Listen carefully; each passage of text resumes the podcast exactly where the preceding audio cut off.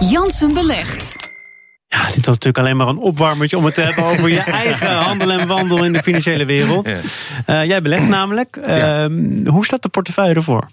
Nou, hij staat eh, licht in de plus. Maar eh, als je nou bekijkt, dan zie je dat drie aandelen lager staan. En de andere drie staan hoger. Maar het plusje eh, is niet al te groot. En dat heeft alles te maken met het feit dat eh, bijvoorbeeld. Er zijn eigenlijk twee redenen. We hebben een vrij woelige periode achter de rug met Turkije. Eigenlijk al een paar weken is er wat tumult geweest. Ook al staat de AX dan nu eh, wat, wat licht hoger.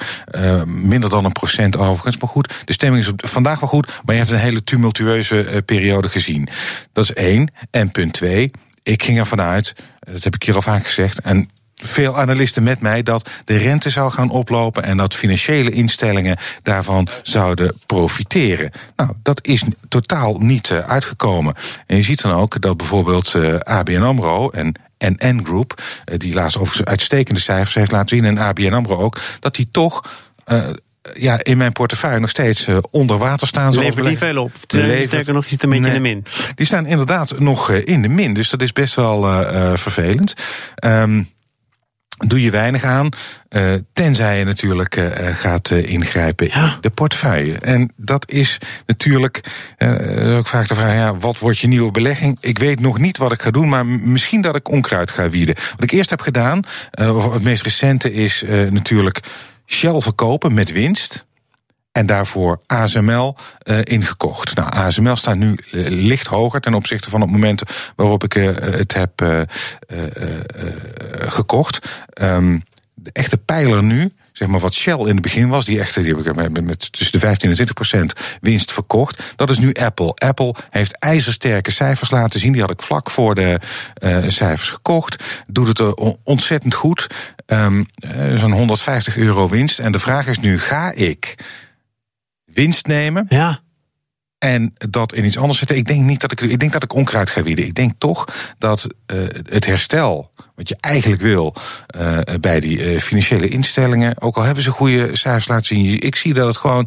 Daar zit al. pardon.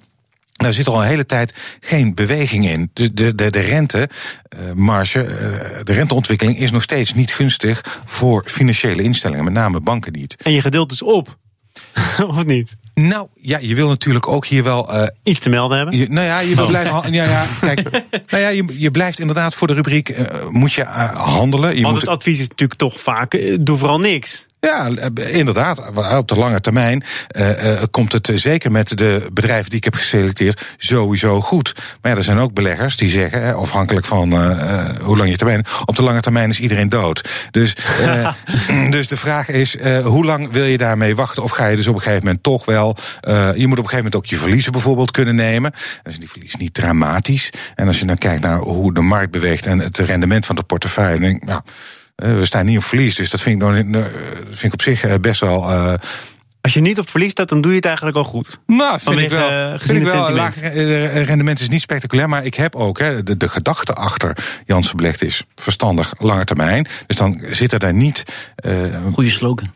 ja, nou ja, kijk, dat betekent dat er. eh, je gaat meer. Je beheerst je risico's veel mogelijk. Wat dat betreft is het opmerkelijk dat bijvoorbeeld. Zo'n Apple heeft het heel goed gedaan. Shell, of doet het heel goed. Shell deed het bij mij ook heel goed. Dat zijn eigenlijk, eh, zeg maar. De rustige fondsen, maar die hebben bij mij heel erg eh, goed gedaan. Ik denk eerlijk gezegd dat de eerstvolgende stap toch onkruidwieden is. Ik denk dat ik ehm, eh, een, de, van bijvoorbeeld ABN AMRO of NN Group afscheid ga nemen. En een andere, eh, een andere Hey Rob, als jij dat ja. zo zegt hier op de radio, ik ga afscheid nemen van ABN of NN Group, heeft dat dan ook meteen gevolgen? Ben je zo'n Nee, tuurlijk influencer niet. dat de rest ook denkt, nou, moet ik dan nee, vanaf? Nee, nee, nee, nee, nee, nee, nee. nee. Ehm, eh, dat eh, maakt helemaal niet uit. Er zijn eh, duizenden beleggers, meestal ook nog uit het buitenland, die beleggen op de AX-nest. Nee, maak je wat dat betreft geen zorgen. Dankjewel.